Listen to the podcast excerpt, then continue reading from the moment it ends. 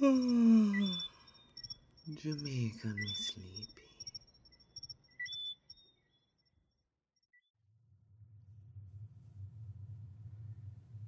Hello, little one.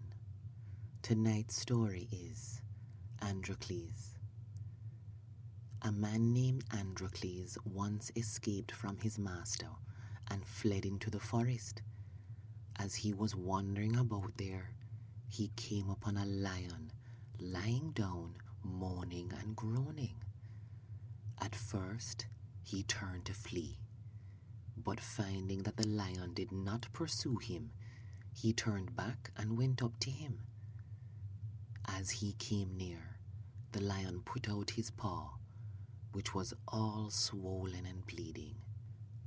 And Androcles found that a huge thorn had got into it and was causing all the pain.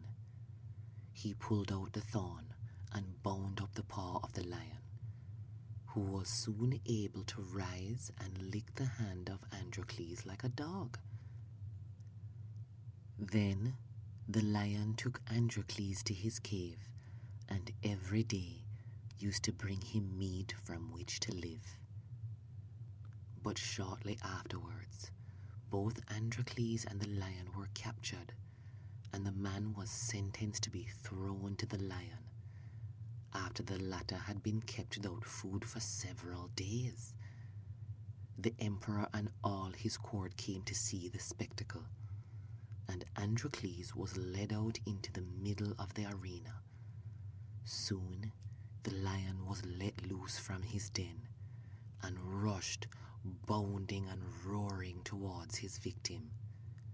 But as soon as he came near to Androcles, he recognized his friend and fawned upon him and licked his hands like a friendly dog. The emperor, surprised at this, summoned Androcles to him, who told him the whole story. Whereupon the man was pardoned and freed, and the lion let loose to his native forest.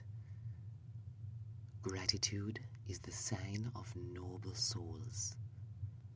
The end.